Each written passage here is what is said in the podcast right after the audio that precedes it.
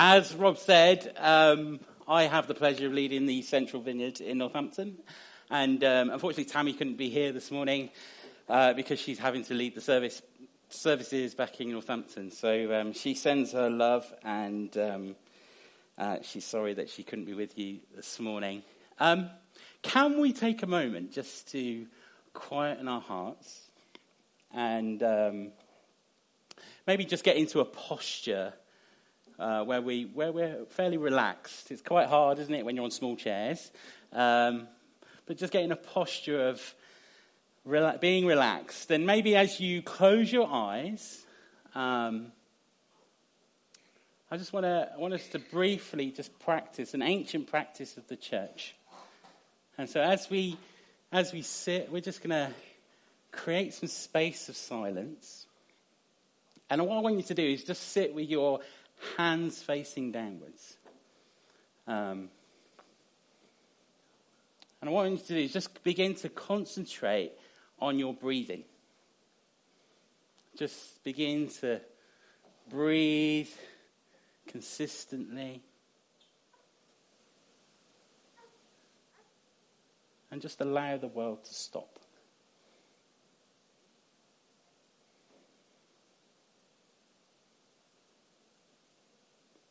And as you feel the peace of the Lord, you, you, might have things that you need to release to Him. And so we go from palms down to palms up, and we, we release distraction, anxiety, things that are on our minds, we release to Him.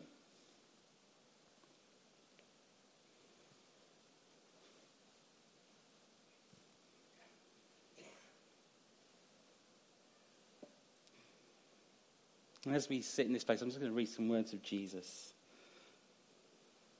He says, I am the vine, and you are the branches. If you remain in me, and I in you, you will bear much fruit. Apart from me, you can do nothing. If you do not remain in me, you're like a branch that is thrown away and withers. Such branches are picked up and thrown into the fire and burned. But if you remain in me and my words remain in you, ask whatever you wish and it will be done for you.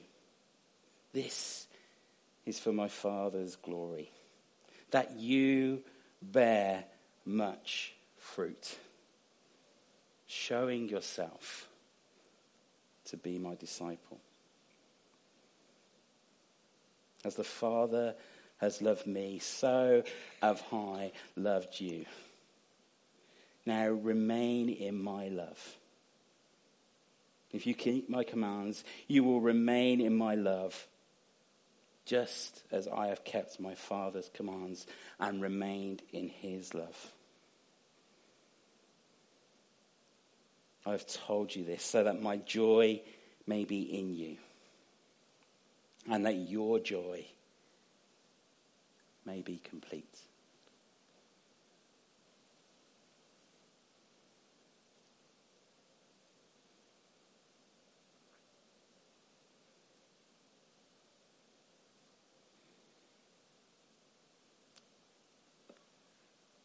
Amen. So I hope you're enjoying the weather. Um, some people complain, don't they? Um, but actually it's wonderful that summer has peaked so soon. Uh, my fear is, is on the 21st of July, it will rain, and um, we will spend the school summer holidays indoors. Um, um, but yeah, get it while you can. As, as Rob said, we are in a season of transition uh, in our church. About three years ago, we felt uh, God speak to us about just multiplying ourselves out across Northamptonshire and uh, began to think about what it would look like if we were to plant some different expressions of our church in some different communities uh, across the county. And so um, uh, in the spring this year, we, uh, we went into Kettering and Wellingborough and just um, began to gather some people there. To our surprise, we gathered about 60 people. We weren't anticipating that. And um, so, what took us about five years to do in Northampton, we did in six weeks. And, and so, we, um, we gathered about 60 people, uh, and we're going to be launching a, a second location in Wellingborough uh, this September. So, um, do pray for us uh, because it feels a little bit crazy and going a little bit quicker than we anticipated. So, uh, all good stuff. Um, so, this morning, uh, as Rob said, you've been going through a series thinking about what it means to practice the way of Jesus. Uh, and, and, and, so this morning I want to think about this thing we call the soul. Um, I don't know if you've given the soul uh, much thought in the past, um, what it is, what it means to cultivate the soul, uh, what it means to uh, tend to and look after this thing we call the soul. And so I, th- I guess a good place to start, uh, a good question to maybe ask, is, is what is this thing we call the soul? Genesis uh, 2 7, right at the beginning of the scriptures, it says this, and it says, The Lord God formed man. And out of, the dust, out of the dust of the ground, and he breathed into his nostrils the breath of life, and man became a living soul. So God creates humanity from the dust and he breathes life into the body that he forms, and that body becomes a living soul. And from there, the scriptures continue to talk about this thing we call the soul, and particularly that this thing, the soul, is a needy thing. I don't know if you've noticed that there's often expressions of need for the soul. Ecclesiastes 6 and verse 7, it says, All labor of man is for his mouth, and yet the soul is not satisfied. And the soul needs something to satisfy it. We see, we see the soul has an appetite. Um, it longs to be nourished. Psalm 42 1, it says famously, As the deer pants for streams of water, so my soul pants for you, my God. Or, or Psalm uh, 107 9, for he satisfies the longing uh, of the soul and fills the hungry soul with goodness. But what on earth is this thing that longs to be satisfied, that craves, that yearns, uh, that wants to be fed, has a hunger that needs to be fed? Uh, one author, a guy called Jeffrey Boyd, he did a survey amongst hundreds of uh, church attendees uh, and, and really wanted to find, about, find out what they understood about this thing called the soul. Uh, and he found that most people said yes, they knew what the soul was, but as he dug a little bit deeper and he got them to describe a soul, what he, what he discovered was they didn't really know. And, um, and in fact, he discovered that at least half of the people talked about the soul in this kind of Looney Tunes theory of the soul. And, um, and, and, what he meant by that was that we've all seen Daffy Duck, haven't we, when he gets a stick of dynamite and he dies. Quite violent, aren't they, these cartoons? He dies, and then this kind of ghostly apparition of Daffy Duck floats out of his body playing a harp with, with two, two little wings. And what he found was out of the hundreds of people they asked, What is the soul? Most of them thought that was what the soul was. It was some sort of ghostly apparition of ourselves that went on and lived uh, after we died. Or, or how about this? You know, when you was a child, did your parents pray this prayer? Now I lay me down to sleep. I pray the Lord my soul to keep. And then there's the following more slightly disturbing line. If I should die before I wake, I pray my soul the Lord to take. I mean, who prays that with their kids? You know, good night, buddy. Sleep tight. See you in the morning, maybe. You know, um, you know, and what does it even mean to pray, Lord, I keep my soul? What does that mean? Now, the word soul isn't really um, that integrated in our culture. It's not a word that we, we talk about much. Um, but in the ancient world, it was very clear what the soul was and the, and the role that the soul played. Dallas Willard, who I'm guessing you may have heard a lot from uh, in the last few months, uh, he said this. He says, What's running your life at any given moment is your soul.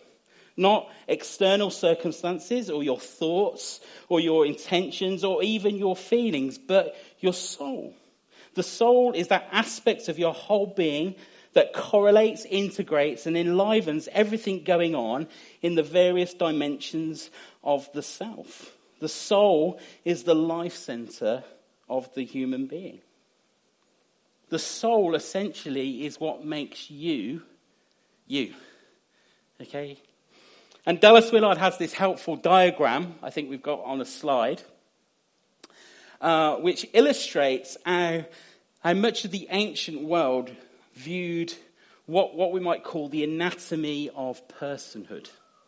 Uh, if you like reading books, I'd really encourage you to read a book called Renovation of the Heart um, by Dallas Willard. It, will probably take you about a year to read, um, but I, I, I would heartily recommend it. But in this book, he talks about the anatomy of the soul. And now I haven't got time to do this justice. Um, and if you would like, I'll, I'll, send Rob a copy of a talk we did on this, and you can have a listen. But um, just to say, I'm going to give you the two minute version. The first circle at the center uh, is the will. This is the core of who we are. This is our ability uh, to make choices. Um, this is what makes human beings unique against all other creation. In the scriptures, uh, when it addresses the will, it often refers to the heart or the spirit of a person. Uh, so that's kind of what the will is. The will is this, this small muscle that has a great effect, that, that gives us this ability to choose. The next circle is, is the mind.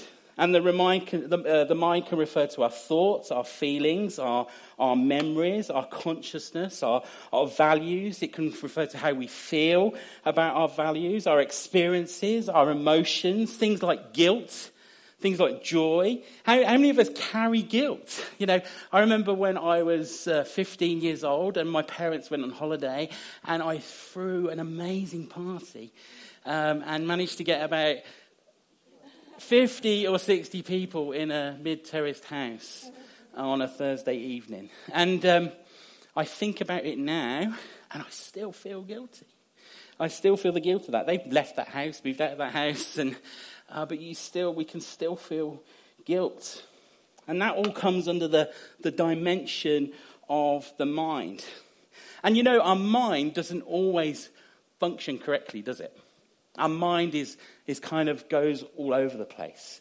Uh, and we can have different thoughts and we can think different things and it affects our attitude and it affects the way we respond. Our, our mind is a complex thing. And then there's the body. And this is, this is where all kinds of appetites and habits take place. Now, our body uh, is meant to be subject to our minds and will, but it doesn't always go that way, does it? And, and sometimes the body will take over. And, uh, and, and the will and mind become enslaved to the desires of our body. That's where addiction takes place. And then the last circle is the soul. And the soul is the thing that integrates all the other parts together the will, our minds, our bodies into a single person. You see, the soul was made for us to live in harmony, to be at peace with ourselves, with each other, and with God. And so the soul is really important. Dallas Willard, he says, the soul is the capacity to integrate all the parts, the mind, the will, the body, into a single whole life. And so it's interesting, isn't it, when Jesus in, um, in Mark chapter 8, he says, What good is it for someone to gain the whole world, yet forfeit their soul? Now, if you're like me, you've probably read that scripture a, a bit like this. What good is it to gain everything in this world and simply die and go to hell? Have we, have we read it like that? But I don't think that's what Jesus is saying. I'm not sure he's, he's saying that. Jesus is actually saying it's much more than that. I think he's, he's describing a person who's living a disintegrated life, who has a disintegrated soul. He's describing a person who's gained so much in this life and yet still feels like they're falling apart on the inside. I think it's possible that Jesus is saying it's, it's possible for us to forfeit our souls at this point and not just at the point of death. Yeah? That we can forfeit our souls right now by the way in which we conduct and live our lives and, and do life. And you know, the reality is many of us spend lots of time and effort caring for many different parts of our lives. I have a neighbor who um, religiously every Saturday will clean and polish and hoover his car. It's like a, a, ritual. He does it every single week. I, I keep driving my car onto his drive. He, does, he doesn't offer to do the same for me. Um, but he just religiously does this. He's, he's like, the man is obsessed. He's, he's obsessed with cleaning his car. But we can all be obsessed about different things, can't we? Different things that we kind of give our attention to. We all have things in our lives that we devote ourselves to, that we become a little bit obsessive about. And, um, and we, we love to care for and tend to. You know, some of us might love to tend to our gardens. Um, if you saw our garden right now and you're a person who tends to gardens, you would be horrified. Um, some of us love to attend to, you know, our, the things that we enjoy in life, whether it's collecting fine bottles of gin um, or whiskey. I don't, I don't mind either. Um, so um, uh, that, that might be something we love to attend to. Some of us like to attend to advancing our careers um, or, you know, making sure we're on the right path and stuff like, stuff like that. So we love to attend and give care to things, but one of the things that we often neglect is this thing we call the soul.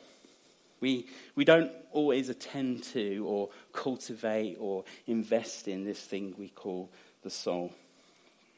And so we live in an age where everything looks really good on the outside. But on the inside, many of us are falling apart. Many of us live with a, instead of the parts being integrated, we live with a disintegrated soul because we fail to care for it. Care for it. And so, and so the parts aren't integrated, they aren't harmonious, um, but actually they're, they're falling apart. So if you've got a Bible, why don't you turn to Matthew uh, chapter 11.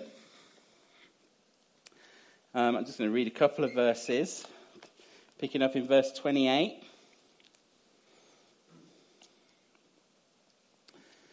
So it says this this is Jesus speaking.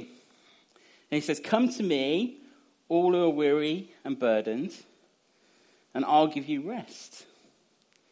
Take my yoke upon you and learn from me, for I am gentle and humble in heart and you will find rest for your soul. For my yoke is easy and my burden is light. So, for the kind of time that we've got left this morning, um, I want to think about that phrase that Jesus says You will find rest for your soul. I don't think Jesus, when he says you're going to find rest for your soul, I don't think he's saying you're going to get a bit more sleep. Okay? Although sleeping is good and healthy, and I encourage you to do it.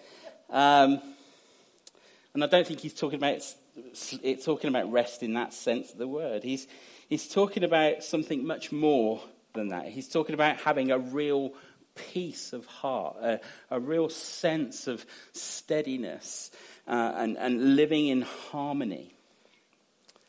Does anybody know what the words REM stand for? REM? REM? Yep. What? Rapid, rapid eye movement. Rapid eye movement. And, and rapid eye movement is that stage when we are when we're asleep, where our eyes kind of go all funny. You know, if you was going to film yourself sleeping, your eyes would go all funny. And um, they, they say that when you are in REM sleep, you are at your deepest, most rested place. And, and, in, and in many ways, when Jesus says, I'm going to give you rest for your soul, I think he's saying, I want to offer you an REM kind of rest for your soul. A really deep, fulfilling rest for your soul. And who does he invite to this rest? Well, he says, Come to me, all who are weary. Now, the, the Greek word here for weary has this connotation uh, that you're weary because, um, because of the pace uh, that you're living at such a pace that it produces exhaustion. That's kind of the connotations of the, of the Greek in that word weary. And, and you know, we don't have to look far um, to see that we live in a world that pushes us to live life at pace. Um, and, that, and, and we, ha- we live in an extreme place of exhaustion most of the time. You know, have you ever noticed that when, when you make small talk in church, and maybe you were guilty of it this morning, um, you know, you, you, you, say to people, how, how, how are you doing? How's your week? I can guarantee 95% of the time your answer will be, well, it's been busy. Um, anybody said that this morning? I, I, think I have at least three times. You know, uh, um, uh, or maybe you're in work in the office and you see someone, you're chatting with your colleague at the water cooler, and you say, "How's it going?" And more than likely they say, "I'm tired." Yeah, so it's been busy, I'm tired. And the reality is 21st century life is busy. And many of us are in this perpetual state of tiredness, which results in a pace of life that produces hurry. And so this is definitely uh, an epidemic of our age. So much so, we, we often try to speed things up. Has anybody ever been guilty of getting in a lift and pressing the closed door button because you think it, it, gives you this illusion, doesn't it, that the door's going to close quicker if you press that button? Or how many of you have been in a supermarket queue at the till and you count the number of items the person in front of you's got against the, the items that the person in the other checkout have got and you think, if I go behind the other person, can I get through quicker? Um, or how many of you are at traffic lights and, you know, there's a queue of traffic in one lane and no traffic in the other. And so you get in that other lane just to be in front. You see, the great illusion of our day is that hurrying will buy us more time. If we hurry, we'll get more done. Yet actually it has the opposite effect. And you know, the advancement of technology hasn't helped us. Uh, in the 1960s, ex- experts in time management within the US Senate advocated that due to the advancement of technology, that within 20 years, people would have to cut back their working hours. Uh, they would even have to cut back their working week and even start to consider retiring early. And so the great challenge to come was due to technology advancing that, that people would have to figure out, you know, how do they retire early because there'll be so less to do. There'll be no more to do. And yet the reality is, in hindsight, technology has in fact done the exact opposite, hasn't it? Instead of working less, we work more. Um, we, we multitask. I'm not sure that word even existed 20 years ago. We multitask. We, we take calls whilst driving. We reply to emails whilst eating our lunch. We, we have totally lost the ability to switch off. As one author said, never before in human history has society been so things rich and so time poor. Willow Creek, which is a, a large suburban church in the States, they did a survey of a number of their church attendees, which is a really interesting thing to read. But one of the questions they asked uh, the, the people in the church was, What is preventing you growing spiritually? And the number one answer from people was, I'm too busy. I'm too busy. See, one of the cultural moments, one of the cultural challenges that we face with hurry is often that being busy and being hurried is seen as a positive thing. We're like, you know, to let others know that we've been busy, it kind of says something about us. That we're busy, we're under demand, people require things of us, uh, people need our time and our attention, and it gives us a sense of importance that we're successful because we're busy, productive people. Another author said, he says, if we want to live a wholehearted life, we have to be, um, become intentional about cultivating sleep and play and about letting go of exhaustion as a status symbol and productivity as our self worth. Dallas Willard again, he says, the most important factor for spiritual growth is the relentless, to relentlessly eliminate hurry from your life. And John Ortberg, he said this again and again as we pursue a spiritual life, we must do battle with hurry. For many of us, the great danger is not that we will renounce our faith. It's that we will become so distracted and rushed and preoccupied that we will settle for a mediocre version of it. We'll just skim our lives instead of actually living them. And so it's no shock to any of us that the pace of life that we live brings weariness to the soul. And so, what impact does hurry have on the different components of our personhood? Well, if we take the will, you know, on a day to day basis, we're bombarded with choices to make, aren't we? What should I wear to make the right impression? Or, if you're in my case, Tammy, what should I wear to make the right impression? Um, what task should I carry out uh, to make me the most productive? What event should I attend? What food should I eat? You see, because we're bombarded with so many choices on a daily basis, it makes the will weary. What about the mind? Our minds are bombarded with information, screen upon screen, battling for our attention. And many of us, um, you know, we carry this kind of mental to-do list in our minds, don't we? We, I've got to, you know, I've got to, I've got to see this person, I've got to pay this bill, I've got to answer this email, um, I've got to do these things, I've got to get to this place. And it's just weary, isn't it? It just makes your mind grow weary. And what about our bodies? Well, we stay up late. We binge watch Netflix. We then have to get up early.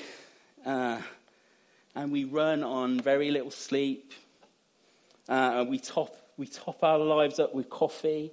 Uh, we drink a Red Bull in the afternoon and and maybe a glass of wine in the evening, and then we collapse in exhaustion and we do it all again. And so the pace that we live makes our bodies weary. It brings fatigue to the soul. Not only does Jesus invite the weary, but he also invites the burdened. Who could be the burden? They could be those who grieve, those who are sad, disappointed, lonely. Maybe those who have worry and anxiety and stress, those in conflict, financial ruin, or in, in ill health. whatever our burden is, Jesus says, Come to me. Come to me, and I'll give you rest. Jesus also goes on in verse 29. He says, Take my yoke upon you and learn from me. What might Jesus want to teach us in this moment? Well, let's think about this in light of created order. God creates all things, and on the sixth day, he creates what? He creates man. He creates mankind. It wasn't a trick question. Okay. Um, he creates mankind. And then on the seventh day, what does he do? Rests, yes. And uh, it was always intrigued me. It was like, who gets a job, like man, um, and the first day on the job is a day off? That's, that sounds like a pretty good deal to me that God creates all things, He creates humanity, and He gives them dominion over creation, and He, he gives them all this responsibility. And He says, The first thing I want you to do, day one of the job, is I want you to have a day off. That's a good deal. And could it be that in creation, the first thing that God wants to make clear to us is that He loves us not based on what we do, but who we are? Who we are before Him. And we, so we see this rhythm in the scriptures six days of activity and one day of rest. Six and one. Now, now, some of you never take a day off. Okay? Some of you never take a day off. And you've told yourself you never take a day off because you're being productive. Okay? That's the lie that you've told yourself. I came across this guy a few years ago, a guy called Alex Pang. And he wrote this book called Rest. He says, and the, the subtitle is Why You Get More Done When You Work Less. That sounds good, like a good book to read, doesn't it? I, would encourage you to uh, pick that up. Now, uh, Pang talks about um, our need for deliberate rest. He says, working better does not mean working more. It means working less and resting better treating rest as a positive activity, secondary, secondary uh, as a passive activity, secondary to work, undermines our chances for a rewarding and meaningful life. Pang, who's, uh, I'm not sure he's a Christian or got any religious connotations, as far as I understand, he kind of taps into this idea that, that God has called us to rest, that God has built something into creation, and, and, and that we're not meant to work against the rhythms that God has created in order for humans to flourish. God has designed us to be productive, but He's also designed us to rest. And it's interesting, isn't it, to note the order that rest comes. Rest comes first. You see, creation works from a place of rest. We rest, or maybe we collapse, and then go to the place of work. And so the question is this Do you take a day to rest? Do you rest? Do you take time off? Do you have a day of deliberate inactivity? Do you have a day once a week where you disengage intentionally and become unproductive. Some of you are cringing on the inside, thinking, now, Jesus says, Take my yoke upon you. Many of you know what a yoke is. A yoke is something that sat over the shoulders of an ox and they would pull a burden. But it's also important to add that the, the language of a yoke was also used by rabbis uh, in relation to their disciples, uh, you know, the people that followed them. So, so uh, when a person became a disciple of a rabbi and followed him, it was referred to as them taking on the yoke of their rabbi. And, and, so the disciples would commit themselves wholeheartedly to their particular rabbi, their teacher, uh, and they would behave and they would devote themselves and become like the one they were following. And so when Jesus says these words, take my yoke, he's not just making a nice metaphor. Okay? He's, he's, he's using very intentional words. He says, take my yoke. Uh, he's been really intentional here. He says, Come to me, all who are weary and burdened, and take my yoke. In other words, come to me, all who are weary and burdened, and take my burden instead.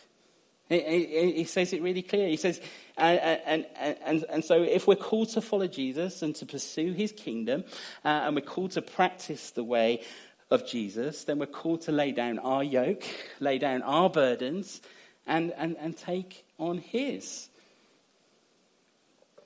But the problem is, is that we yoke ourselves to so many things, don't we?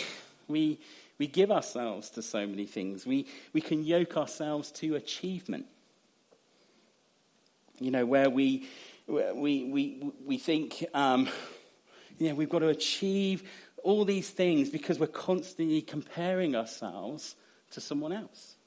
And so, and so we think we just become enslaved and yoked to overachieving all of the time. We can, we can, we can yoke ourselves to our appearance uh, and build our whole lives around uh, something that we just simply aren't.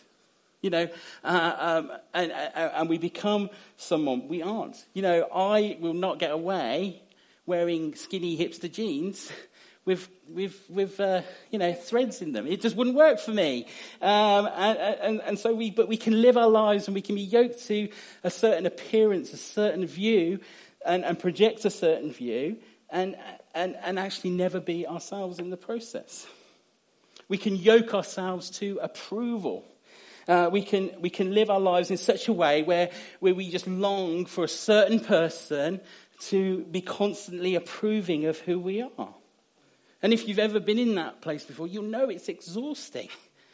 It's exhausting to be in that place, constantly looking for this other person's approval. Maybe it's a, a father figure in our lives. Maybe it's, uh, you know, a, a, a work colleague or a boss or whatever it might be, but we're constantly yoking ourselves to approval.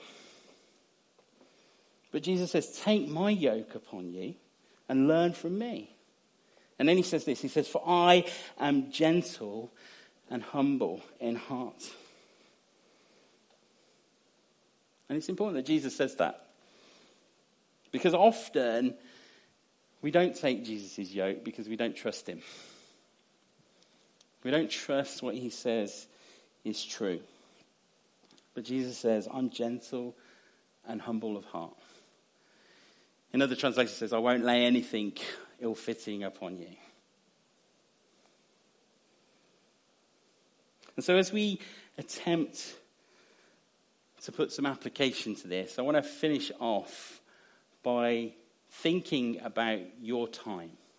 Okay, so just to try and make this practical.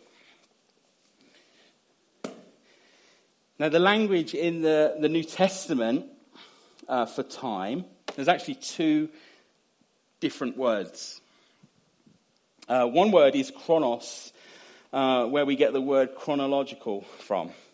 Uh, and it's this idea that time has a beginning and time has a, an end. It's a, a, a chronological time period, yeah, a start and a finish.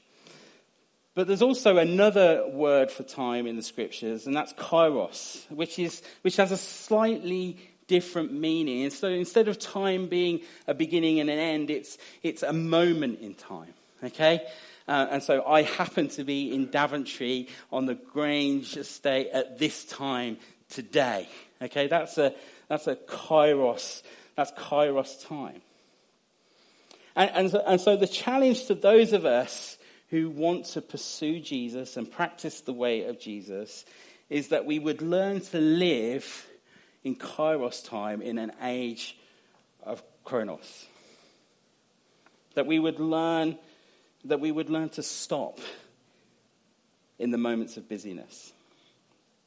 And so, whilst the world around us is living at pace and is out of control, we as God's people are expected to experience those kairos moments.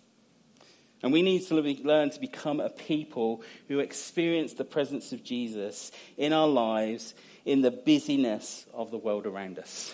Not just on church on Sundays, not just in a small group if you're extra spiritual, but in the busyness of life. We're meant to experience his presence. And so I've got a challenge for you this week. Well, a couple of different challenges, okay? Some of you might want to take both of them. But the first challenge is a slightly easier one than the second one. The first challenge is I want to challenge you to have a lunch break. You're thinking, well, that's profound.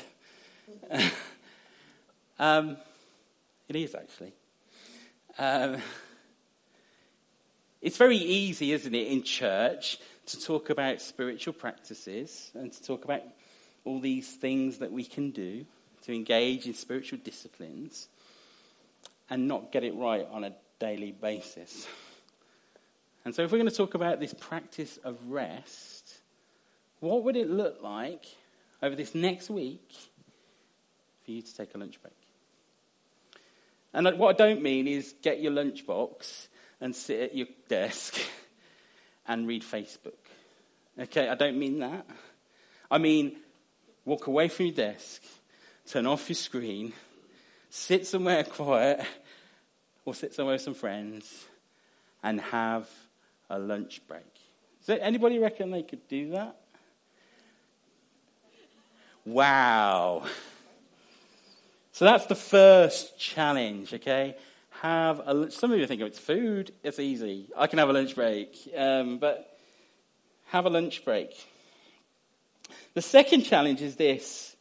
At some point this week, attempt to have an hour of silence and solitude.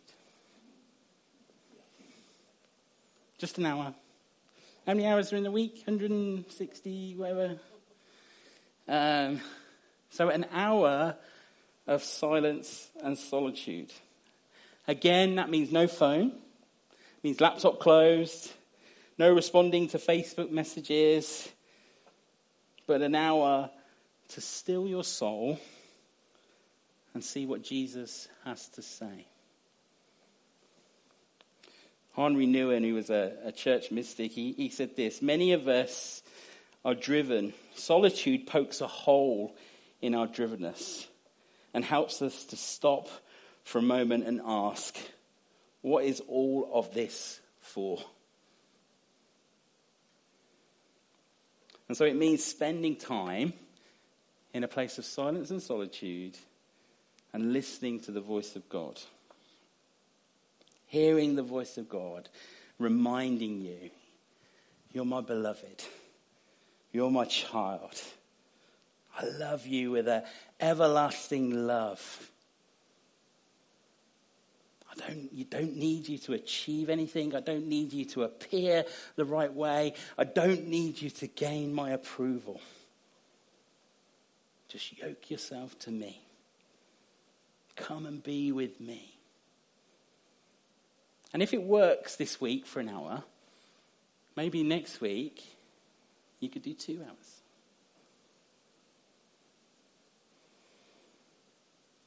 Do you think you could take that challenge? And then what I want you to do is I want you to email Robin Ange with what Jesus said to you. What did Jesus say to you when you took a moment to still your hearts and be before Him? One of the things that, um, as a family, we've been on a journey over the last year or so, just trying to recapture the practice of Sabbath in our lives. We, we live busy lives. We're, we're often working two or three nights a week, and you know, we, we run a busy staff team in our church, and, and uh, our kids, you know, we become taxi drivers in the evening, and all those sorts of things. And, and, and so we've been, we've been on a journey as a family thinking, what does it look like for us to practice the way of Jesus and, and, and to live out Sabbath in our lives? And so one of the things we've done with much kicking and screaming from me, no, from our children, is that on, on, on a Friday, so Friday is my day off. Um, I don't go in the office or anything like that. Um, uh, on a Friday, Tammy and I will do the housework and do any last minute tasks that need doing. But at six o'clock on a Friday, we down tools, okay? And that means um, iPods, iPads, iPhones, MacBooks, they all get turned off in our house. And, uh, and then we, we have a meal together. We feast together as, as a family. We pray together. Uh, and then we might go and play a game. We might watch a movie, do lots of things. And then we rest really well. We don't have a late night. We go to bed and we sleep. And, um, and we enjoy sleeping that night because it's restful and there's no distractions. Uh, and then Saturday we will hang out some more, maybe cook breakfast and, and chill out and just enjoy being people together, being family together. And then at six o'clock in the evening, the kids are waiting at the door for their phone in case the world has stopped moving in the last 24 hours. And we get back into the rat race of, of life. One of the things that we've noticed is that over the last few weeks, we haven't been able to do that as a practice.